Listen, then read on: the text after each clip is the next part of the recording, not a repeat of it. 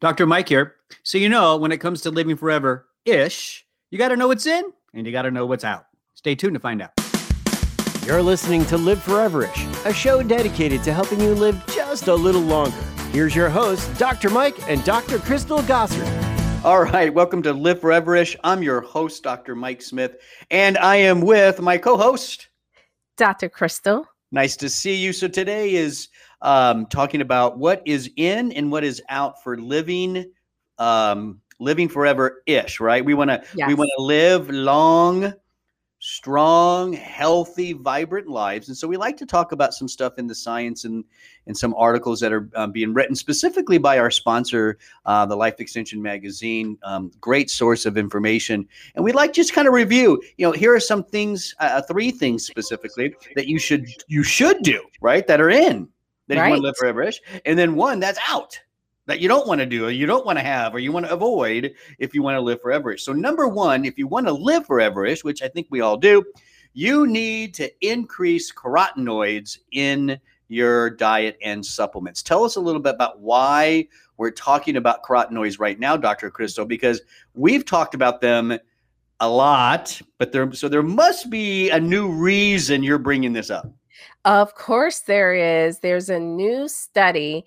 Uh, it was published in the journal Nutrients just this year, so March of 2021, that revealed an association between higher levels of those carotenoids and a reduction in visceral fat uh, area. There you go. uh-huh. there it is. Some weight loss connection, and we're going to talk about it. you better believe it, especially, uh, well, Dr. Mike, you know the weight in the central abdominal area, specifically around the visceral, you yeah, know, that no, visceral fat. Yeah. It's problematic. Yeah, know, it's, it's it's it's meta it, it causes metabolic derangements, right? And that's that visceral fat is important to decrease as, as much as you can. The good news about visceral fat, I mean, it is a little bit easier to burn if you stick with something like add carotenoids here in this study uh, versus your your typical more like subcutaneous fat, like the pinch pinch and inch fat. Um, but yeah, this is good. Now, there was something interesting I saw in this study, Dr. Crystal, that this fat loss, this visceral fat loss, was independent of fiber intake. Why why did that catch my? That's pretty important, right? Well, yes. I mean, because you you typically whenever you're trying to highlight there's less of this you know there there are better health outcomes again they they the researchers saw this in a group of individuals in a health promotion project in japan and so whenever you start seeing uh seeing an occurrence in the population you want to rule out any other variables yeah. that could have had an impact. And we do know fiber is great. You know, I'm the fiber queen, and and and fiber yes. can be very beneficial with supporting a healthy uh, body composition. Uh, but it it had nothing to do with the fiber. It's really those carotenoids, and you know those are the pigments that you find in your colorful vegetables, the carrots, the pumpkin, the, the even the green leafy vegetables right, is yeah. where you would get a lot of those carotenoids. And and what was nice is they actually measured the levels of the carotenoids through the blood blood samples. So that yeah, so that's good. Uh, so that's a you know that's a direct measurement of what they're looking at. That's not just saying, oh, we noticed based on a survey that they were eating more carotenoids and they lost a little bit more fat. And again, there's nothing wrong with that type of, of review, but it's, you know, you can't draw too many conclusions from something like that, right? But exactly here they went back and actually checked the levels of the carotenoids and then made that correlation. So it it adds credibility and brings out some confidence that we can have in a study like this, right? Yes. Yeah. I, one last quick question about this. Do they did they have did the authors have a discussion or review a little bit about like what do they think is going on here? What's the mechanism of action? Did they get into that at all?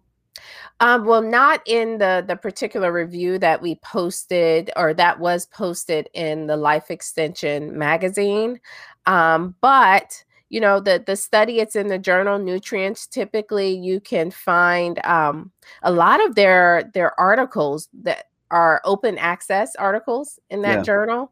Um, so if you look for it, it was March 2021. You can Google it, carotenoids, the journal nutrients, and and there may be more details. Yeah, yeah, it's interesting. I I I mean I I usually you and I come up with some I think decent theories sometimes on how some of this stuff is working. Um, I don't know about this one. I'm going to have to look it up. I think I'm not quite sure what's going on.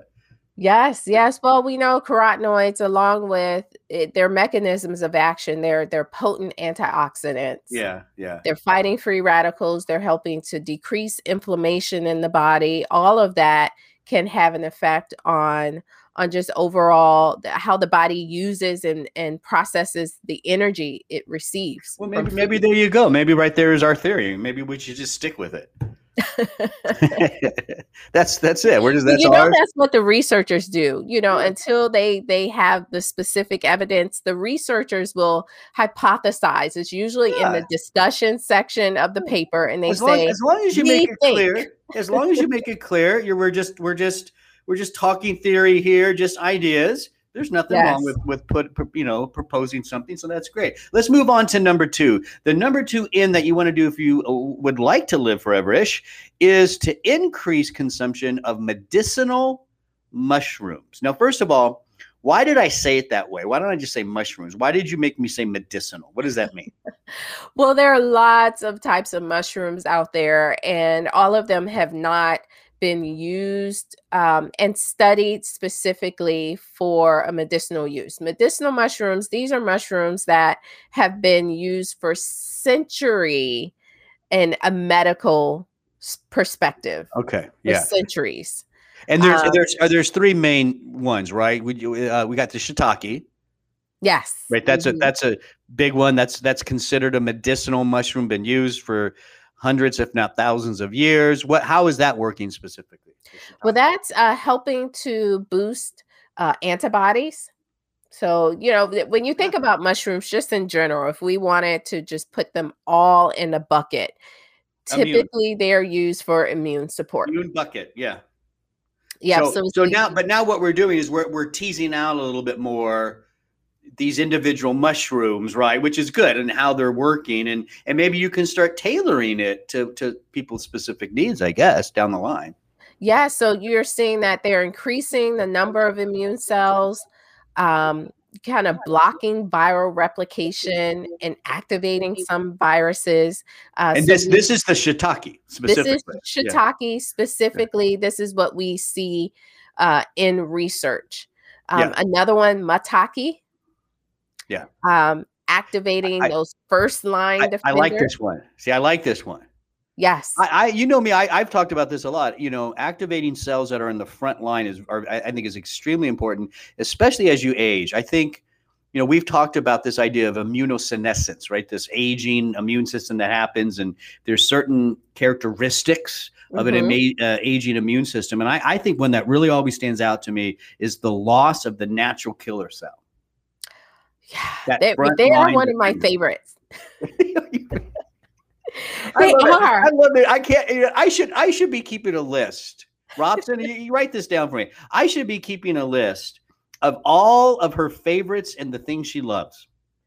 I love NK cells. Years back, uh, I did. Oh, uh, I researched this. I had to to do a presentation on the immune system, and the more I learned about NK cells, I was like, "Wow, I mean, they are really they are floating around the bloodstream. Yeah. They Ready are the first responders. They yeah, can recognize like when a cell has become cancerous. Like, yeah, hey, you're sure. not right. Get out of here. Get out of here. Yeah. So that's maitake activating those frontline defenders, and then um, I think I'm saying this right. Shaga. Chaga. Chaga. Shaga sounds like a dance. so what, what about this mushroom? Yeah, and now this one is all about immune modulation. Okay, I like that. Tell the well. T- we, let's define that. What for the audience? Immune modulation. What do you mean? Yes, immune modulation means keeping it in balance. You you there are times where the immune system may be overreacting to things, over responding when it shouldn't. Yeah. And and of course there we know there are times where the immune system is just not responding enough. So it can help to bring about that balance, help to bring about tolerance to to things. So if you think about um, let's say allergies, for example, in the case of allergies, the body is over responding right. to yeah. things from the environment. When you think about autoimmune diseases, yes, the body should not be attacking self. And so, right. whenever you have immune modulators, they just kind of help the body to, to, to, help to calm down that immune response. Yeah, balance it balance. better, keep it in check a little bit, right? You know, the immune system's powerful, Dr. Crystal. I mean, look, I mean, it's, I mean, that's why it's so effective now. We're seeing even in cancer treatments when you actually just don't worry so much about the cancer, turn on the per, the patient's immune system. I mean, it's it's it's powerful. So, but there's a, there's a balance. So I like that that this particular mushroom can help to to supply some of that balance. Um, you know, how mushrooms are really working. I know, you know, there's a lot of thought, uh, a lot of research going into what are what's really in mushrooms causing that immune benefit. And I, I think at this point, most people would agree the beta glucans that are found in mushrooms are probably pretty high on this list, right? Yes, and beta glucans, those are a type of soluble fiber call them polysaccharides. Here we go back to fiber again. Back to fiber. It always comes back. to It always comes back to fiber and having good bowel movements. That's right. but yeah, they're they're a type of fiber found naturally in the cell walls of of grains, of oats, uh, of seaweeds, and of course of mushrooms as well, as well as yeast. Yeah and and so it's the beta glucans that the researchers believe to be uh, primarily having that that benefit with the immune system particularly kind of priming the immune system making that immune system ready for uh, for any particular yeah. It's yeah it's it's it's, it's, it's an act they're activators in a sense. They get they get things ready get things uh, ready to move and groove when you need it. So that's that's the beta glucans. Uh, and a lot of other theories, a lot of a lot of other possibilities of why mushrooms are so good for the immune system. But uh, again, the uh, beta glucans probably at the top of the list. Number three. If you want to live forever, number three is we should be eating, drinking, and supplementing with more tart cherries. Right? Yes. And this also was written by a friend of ours, cherry. right? This was written yes. by um, a friend of ours, uh, Chance Faloon. He is the the son of the co-founder at Life Extension, and he's really getting into medicine. I, I know he graduated uh, with a biology degree. I don't know what he's. Um, he used to call me asking for advice on like biology questions and stuff years ago. Um, and uh, yeah, so anyways, tart cherries. I mean, again, we've talked about this before. It's always at the top of our list for muscle recovery, you know, some some nerve and nerve painful nerve syndrome stuff like that. But is there a is there a specific reason again that we're we're putting tart cherries as the number 3 in if you want to live foreverish? Well, it's just doing so many things. Of course, we know tart cherries to be beneficial for um, for muscle recovery, yeah. muscle soreness, um, obviously boosting the immune system and and all the things that the benefits that you would get from antioxidants but there's a potential new use for ah. oral health oh okay i like that oral plaques yeah.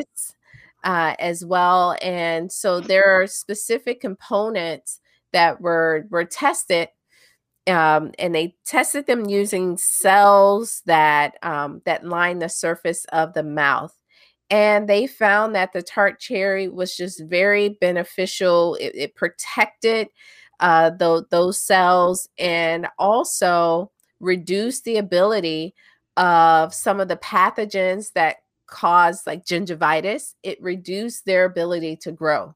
Yeah, that's impressive. Anytime I see something like that, I mean, there's there's not a lot that conventional medicine offers other than um, you know, other than you know the, the basic dental procedures for for filling up plaques, right? And and and and, and you know, trying to trying to um, get rid of some of the bugs that that cause um, the gingivitis and the cavities and stuff like that. There's really not much they offer, and so when you see something like tart cherry, and there's a few other things out there on the natural side that are able to help, and I just I like that. That's natural medicine really standing out. Yes, that's right. One last thing I'm gonna say about tart cherry though too um, you know, if you're somebody who finds it, you know, we know exercising is hard. It's hard to be consistent. One of the one of the, at least in my experience, Dr. Kristen, one of the consistent reasons people do not work out consistently is aches and pains following a workout. And so if you kind of if you fall into that, you know, you work out a little bit, but then oh, I just can't do it today, my leg. And then once you take that first day off, it's so easy to take that second day off. Oh, very true. And well, then um, next thing you know, it three weeks have gone by and you haven't worked out. right? Come on, that, that is a common scenario for people. And so just try some tart cherry in between workouts and see if that helps to minimize the aches and pains so you can keep so you can be consistent with your workout schedule. So those are the three ins for living uh, forever-ish, but there's an out. Now this is what you don't want right? You want to remove right. this, avoid this, what have you.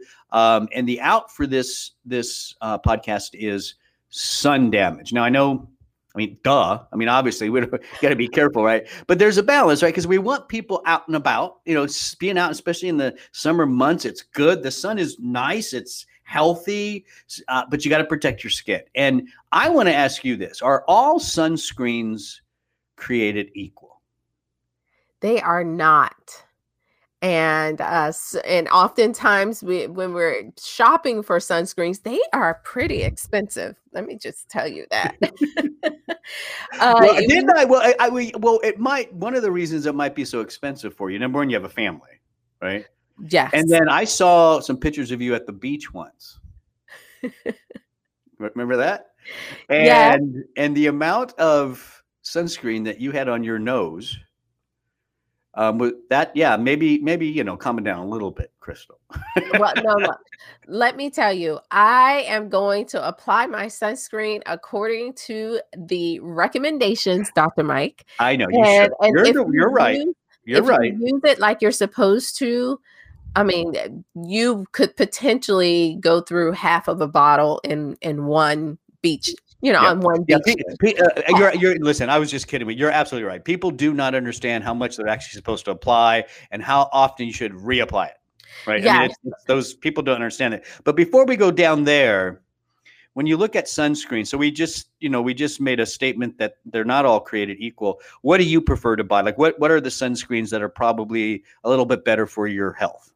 Yeah, so don't look at the price, look at the ingredients. Find ones that are more mineral based that contain titanium dioxide or even zinc dioxide. Sometimes these may cost a little bit more, but trust me, it's worth it because, you know, research a couple of years back saw that most chemicals used in commercial sunscreens the ones that you know you're putting them on to protect you from skin cancer are being absorbed into the bloodstream mm. after just one application. Yeah. So, you know, you you want to make sure you're not harming yourself while you're trying to do the right thing. To, to, to protect yourself. Don't harm yourself while you're trying to protect yourself.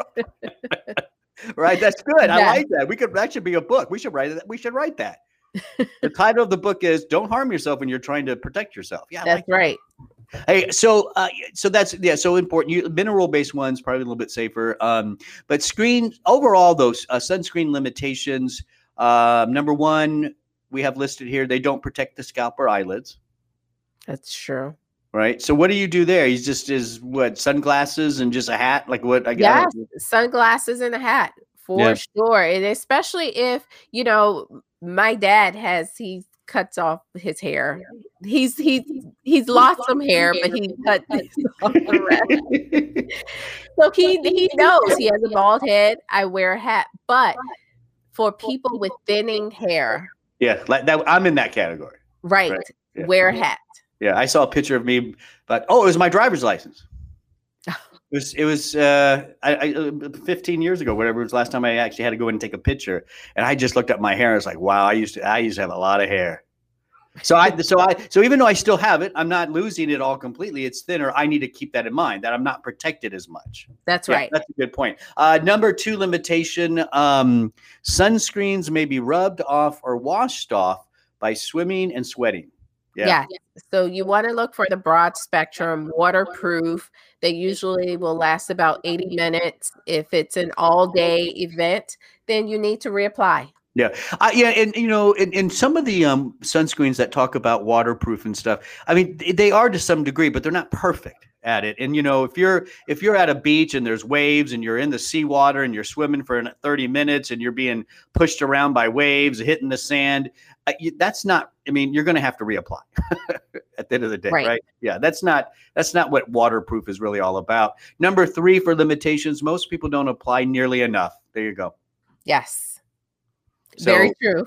Yeah. You know, you, you just have to to look at the instructions on whatever you're using. I, you know, I, I, there's like a simple way to kind of remember. It's not perfect, and I think we actually maybe did this on a show once, Doctor. Yes. Where it's um a shot glass. Yes.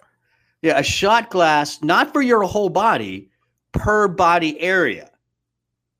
Shot That's- glass for your shoulders and arms, shot glass for your legs and feet, you know, that kind of thing. Shot glass full. Yes. Now, you probably did a full shot glass just on your nose. you could have probably spread that out a little bit in other places, like your neck, you know, something like that. But you that's okay. That's what you want to do. That's what you do. So yeah, people, we're not putting enough on and we're not reapplying it. And there's some other things there, but at the end of the day, we want you outside. Right? It's good. Sun is good. Outside is air. good. Fresh air is awesome. Uh, but we just got to protect ourselves. So sunscreens, go with the mineral ones. Apply more than you would ever think is enough, and reapply it. Ah, well, let's just say every couple of hours at least, right? I think that's good general yes. uh, advice. So there you go. There is our ins and outs for living forever ish. We covered three ins. Those three ins were number one, carotenoids. Get more of those into your system for potentially now losing some visceral fat. Uh, more mushrooms, medicinal mushrooms, very important. And then we also talked about tart cherries, wonderful for um, now oral cavity health and, and muscles and muscle recovery. And then what was out was sun damage. So make sure you get the right sunscreen, apply enough, and keep reapplying. Dr. Crystal, thanks for joining me today. Thank you, Dr. Mike. All right. And hey, don't forget, we have a whole bunch of other podcasts at liveforeverish.com where you can download, listen, like, share, comment, and here, please subscribe. Become a subscriber to Live Forever so you never miss a show. We would really love that. You become part of our podcast family. That's at liveforeverish.com. I'm Dr. Mike. Thanks for listening.